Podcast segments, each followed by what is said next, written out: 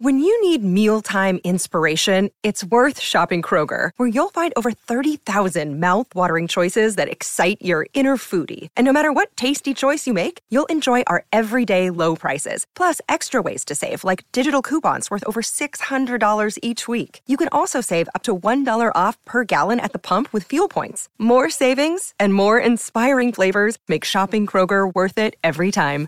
Kroger, fresh for everyone. Fuel restrictions apply.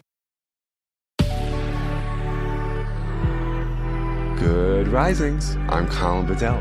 Today's Wednesday, September 22nd, and this is the rising sign. So I am super excited because in the Northern Hemisphere, today is the very first day of fall Okay. So I'm recording this episode on Long Island, New York, where I'm seeing just a beautiful change in seasons. I can feel it in the air. The colors are arriving on the leaves.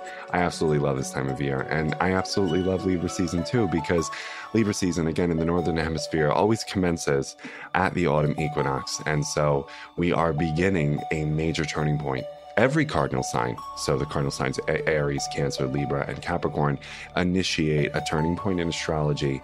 And Libra really initiates a major one where the zodiac moves from individual self development and then sort of transforms into understanding related to the relational and understanding related to the transpersonal, right?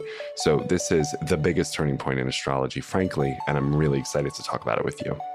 So, Libra is the sign of the balance scales, right? So, naturally, balance is the theme that we are considering. And I find balance as an idea is often gauzy and beautiful, but doesn't necessarily make sense in terms of like practical application or operationalized direction, right? So, what I'm going to do is read four questions that I read in Adam Grant's work called Think Again. And he was quoting a NASA deputy director named Ellen Ochoa, who has these four questions when she is doing anything related to um, an, an, important project in NASA. Whenever she's doing something important, she brings these four questions. And I think this really is the four questions we want to ask ourselves during Libra season. And the first one is What leads you to that assumption, and why do you think it's correct? The second question is What might happen if you're wrong? The third question is What are the uncertainties in your analysis? And the fourth question is I understand the advantages of your recommendation. What are the disadvantages? Okay. Now, I believe that these are Libra ruled questions because Libra teaches each and every one of us that yes, we have legitimacies in thinking and we have strengths in our character. And those strengths come pre programmed with challenges, and those legitimacies come hands in hand with liabilities as well. And we are not balanced when we're thinking we're entirely right or entirely wrong. And the, the power of Libra says, I would like you to tell me more about the advantages of your recommendation, but I'm also very curious to hear about the disadvantages of your recommendations as well. What are the uncertainties? What might happen if you're wrong? What leads you to that assumption? Why do you think it's correct? And if you just ask yourself those questions, you'll understand the power of Libra.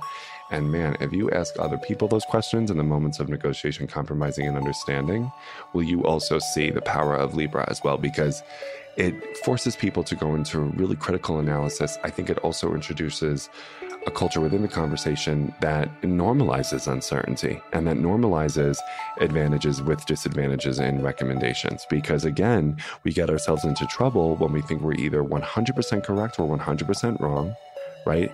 And also, I believe it was in Adam Grant's work as well. He said, argue like you're right, but listen as if you're wrong. right? So there's a funny little way in which we can be real structured and secure that based on where we're at, this is what we believe is true for us. And know that what you believe is true for you comes absolutely pre programmed with disadvantages and uncertainties and assumptions as well. And that's okay. That is okay. I know that the culture that we live in really vilifies mistakes in so many different ways and collapses them and just I don't even have the words for it sometimes where it's just like either you're doing it perfectly or you are you're fundamentally flawed unless you do it perfectly. And so I just think what we can do for Libra season and really forever is just acknowledge we're allowed to be imperfect and make mistakes and rethink. And we're allowed to understand that we're not always correct. Not everybody else is. And there are moments when we are correct, and sometimes people are too. And we give ourselves the ability to think again. So that's what I wanted to share.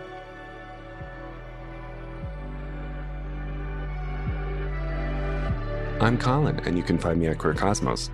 Thank you for listening to Good Risings. If you enjoyed this podcast, please let us know by leaving a review because we love hearing from you. Have a great Libra season. I'll talk to you tomorrow. Bye bye.